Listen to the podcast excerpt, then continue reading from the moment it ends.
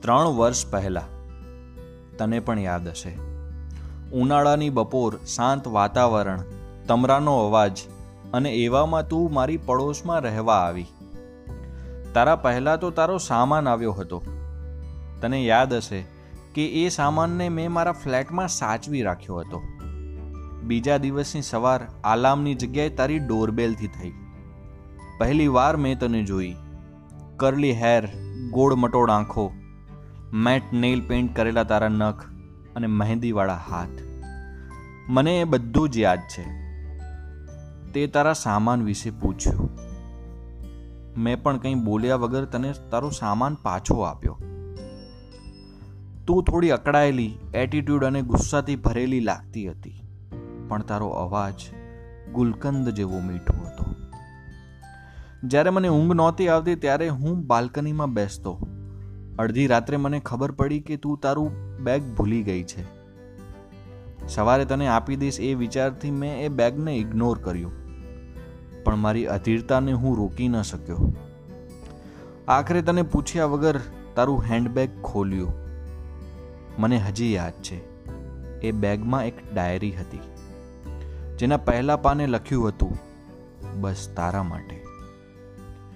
મેં મારી જાતને રોકવાનો પ્રયાસ કર્યો. પણ ફરીથી અધીરતા સામે હારી ગયો. આખી રાત તારી ડાયરી વાંચી, જેમાં તે કોઈના માટે પત્રો લખ્યા હતા. કદાચ એ તારો એક્સ હતો. મારી ધારણા ખોટી પણ હોય, પણ મનમાં હું એક પ્રકારનો અપરાધ ભાવ અનુભવતો હતો.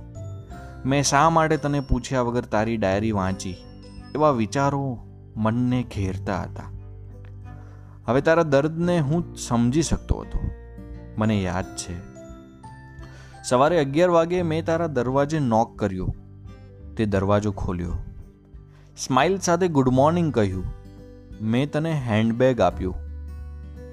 આ હેન્ડબેગને જોતા જ દરિયાની ભરતીની જેમ તારી આંખો અને તારો ચહેરો બદલાઈ ગયો. એ ડાયરીના એક એક પાના તારી જિંદગીને વ્યક્ત કરતા હતા. આજે એ જ બાલ્કનીમાં હું બેસીને આ પત્ર લખી રહ્યો છું. હવે તો તારા માટે હિંચકો પણ રાખ્યો છે. હું જાણું છું કે તું આ રિલેશનશિપને આગળ વધારવા માટે કન્ફેસ કરવા માંગે છે. પણ તું કહી શકતી નથી.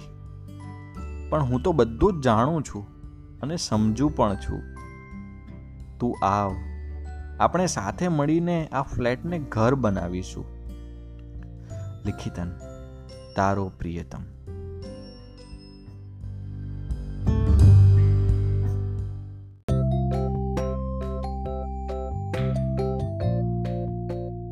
યાદોની ટપાલ સાંભળવા બદલ આપ સૌનો ખૂબ ખૂબ આભાર. આશા રાખું છું કે તમને મારા એપિસોડ્સ ગમતા હશે. તો ફરીથી મળીશું એક નવા એપિસોડ સાથે. ત્યાં સુધી શેર કરો અને સબસ્ક્રાઇબ કરો અને સાંભળતા રહો યાદોની ટપાલ. પ્રદીપની સાથે.